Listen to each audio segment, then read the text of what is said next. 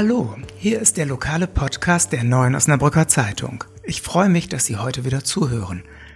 Ein Eis, ein Eis, ein Königreich für ein Eis. Wir haben Frühling und die Eisdielen sind seit Wochen geschlossen, wegen Corona. Jetzt dürfen sie wieder öffnen, aber nur unter bestimmten Bedingungen. Welche das sind, erfahren wir von Lea Becker. Im Schwerpunkt erklärt uns Wilfried Hinrichs, was der Corona-Krisenstab macht und wer ihn managt. Am Jahnplatz sind gerade zwei Häuser abgerissen worden, um Platz für einen großen Wohnkomplex zu machen. Eine Nachbarin klagt dagegen. Mehr dazu in unserem Newsblog. Außerdem sagen wir Ihnen, warum es keine gute Idee ist, einen Osterausflug an den Dümmer zu unternehmen. Sie hören immer der Hase nach, den Podcast aus der Lokalredaktion der Neuen Osnabrücker Zeitung am Mittwoch, den 8. April. Heute mit Rainer Lahmann-Lammert. Blauer Himmel, 22 Grad, was wäre da schöner als ein leckeres Eis? Das mussten wir uns verkneifen in den vergangenen Wochen, wegen der Corona-Gefahr. Aber die neue Verordnung lässt jetzt doch mehr Spielraum für das kalte Vergnügen auf der Zunge. Meine Kollegin Lea Becker hat nachgefragt. Hallo Lea, haben Fontanella und Co. eigentlich schon wieder geöffnet? Ja, die Eisdielen in der Stadt dürfen seit heute wieder öffnen. Ähm, und ich war gerade auch selber in der Stadt kurz unterwegs und habe mich ein bisschen umgeschaut. Es ist immer noch sehr wenig los in der Stadt, aber viele von diesen wenigen Leuten hatten doch äh, schon ein Eis in der Hand. Es gibt einige Verwirrung um die Frage, was erlaubt ist und was nicht. Erklär doch mal. Ja, in den letzten Tagen hatte es ziemlich viel hin und her gegeben durch die Verordnung des Landes Niedersachsen und dann auch mit Stadt und Landkreis. Äh, immer wieder gab es unterschiedliche Regelungen. Was sich jetzt auch wieder ziemlich schnell geändert hat, sind die Autowaschanlagen. Die mussten am Samstag ähm, erstmal schließen. Ab heute dürfen sie allerdings schon wieder öffnen, solange es Vollwaschanlagen sind. Sprich, man darf nicht noch selber sein ähm, Auto aussaugen zum Beispiel danach. Also es muss wirklich komplett automatisiert ablaufen. Zu dem Durcheinander ist es ja auch gekommen, weil die Stadt und der Landkreis unterschiedliche Regelungen erlassen haben. Da wurde jetzt einiges harmonisiert. Hat sich für Osnabrück noch etwas geändert? Ja, bisher zählten Eisdielen ähm, zum Einzelhandel. Allerdings äh, werden sie jetzt seit heute bzw. seit der neuen Verordnung des Landes Niedersachsen gestern ähm, auch zu Cafés gezählt, ähm, wenn sie auch Kuchen oder Waffeln oder ähnliches mit anbieten, was die meisten ja tun. Und dadurch dürfen sie jetzt ab heute den Außerhausverkauf ähm, wieder machen, also sprich an der Theke Eis verkaufen. Ähm, allerdings nicht, dass man sich da direkt noch irgendwie hinsetzen kann im Café, das Eis dann essen kann. Da gilt auch weiterhin die 50-Meter-Regel, dass man im Umkreis von 50 Metern von der Eisdiele das Eis auch nicht verzehren darf. Lea, vielen Dank.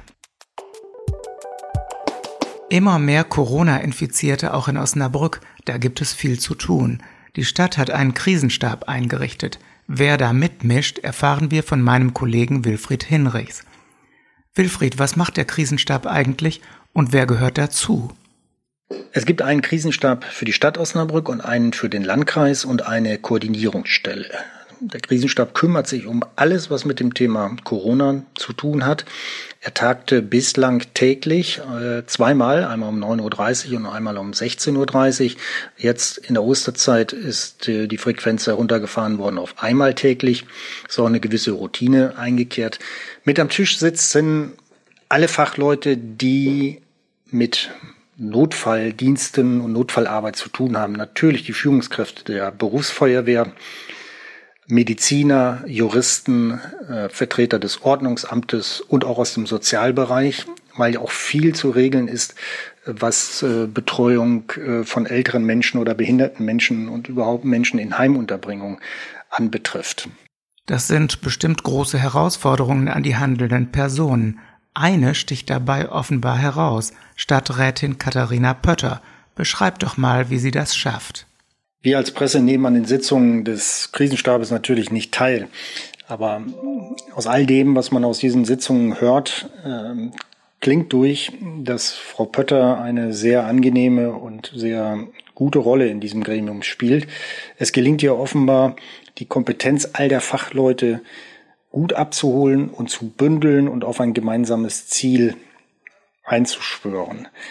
Es ist, ähm, wenn man sich die Situation vorstellt, natürlich auch für eine 40-jährige Frau nicht so einfach, wahrscheinlich nicht so einfach, mit Führungsleuten zum Beispiel der Berufsfeuerwehr dann zusammenzuarbeiten, die sehr viel erfahrener sind im Umgang mit solchen Notsituationen, die gelernt haben und es gewohnt sind, eine Krisensituation schnell zu überblicken und Entscheidungen zu treffen, um Menschenleben zu retten.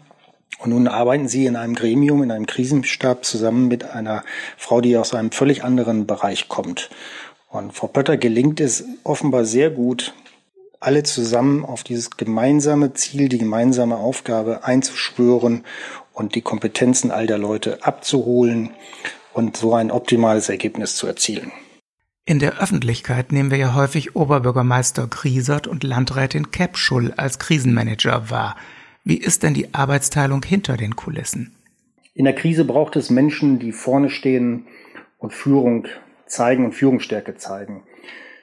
Das ist die Rolle, die die Landrätin Anna Kepschul und auch der Oberbürgermeister Wolfgang Griesert einnehmen. Sie treten in die Öffentlichkeit, sie stehen auf der Bühne, sie erklären, sie ermahnen manchmal auch und ermuntern. Die Arbeit geschieht im Hintergrund, nämlich im Krisenstab. Und da sitzt mit Katharina Pötter eben jemand an den Schalthebeln, um äh, wichtige Entscheidungen auch transparent darzustellen und überlässt die Bühne nach außen hin den, äh, der Landrätin und dem Oberbürgermeister. Bei den Einschränkungen zur Bewältigung der Corona-Krise gibt es immer noch abweichende Bestimmungen für Stadt und Landkreis. Arbeitet da eigentlich jemand an einer Harmonisierung?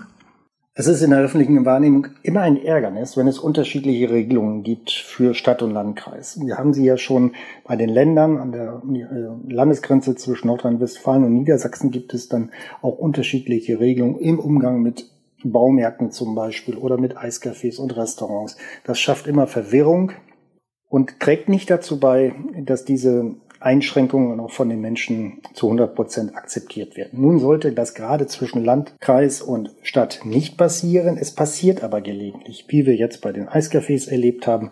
Es hat eine Debatte darüber gegeben, ob die Baumärkte geöffnet werden sollen. Die Stadt war da sehr, sehr skeptisch und hat sich lange gesträubt.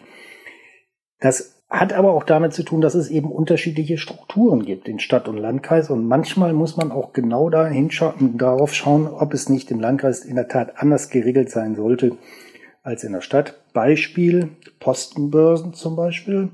Also so große Läden, in denen alles Mögliche angeboten wird, von denen es im Landkreis natürlich sehr viel mehr gibt als in der Stadt. Und im Landkreis sind sie in einigen Gemeinden auch ein Teil der Nachversorgung. Da werden auch Lebensmittel verkauft. Deshalb müssen sie anders behandelt werden im Landkreis als in der Stadt. Ich will damit nur sagen, es gibt in Nuancen auch Unterschiede zwischen Stadt und Landkreis. Und die müssen sich dann auch in solchen Regelungen niederschlagen. Also alles immer hundertprozentig überein. Ja, von allein rein Lehre wäre das gut. Manchmal muss man auch genauer hinschauen. Vielen Dank, Wilfried. Jetzt unser Newsblog. Am Osterwochenende an den Dümmer fahren, das wäre eigentlich eine schöne Sache.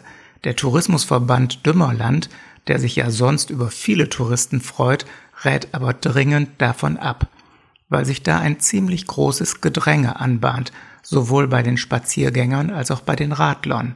Mit zwei Meter Abstand ist da wohl nichts zu machen. Rüdiger Scheibe, der Bürgermeister der Samtgemeinde Lemförde, drückt es so aus – Bitte verzichten Sie dieses Jahr auf einen Osterausflug an unseren touristischen Hotspot. Wenn die Corona-Krise überstanden ist, gerne wieder. Zum Schluss noch eine Meldung, die Corona-frei ist.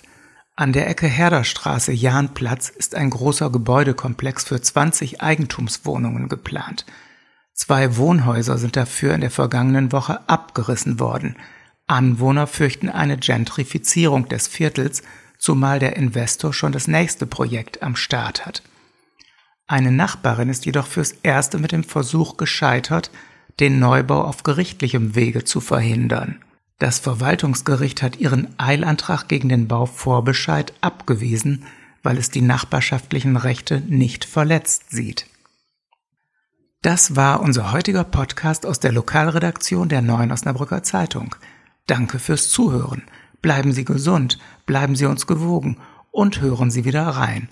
Morgen melden wir uns wieder mit Immer der Hase nach.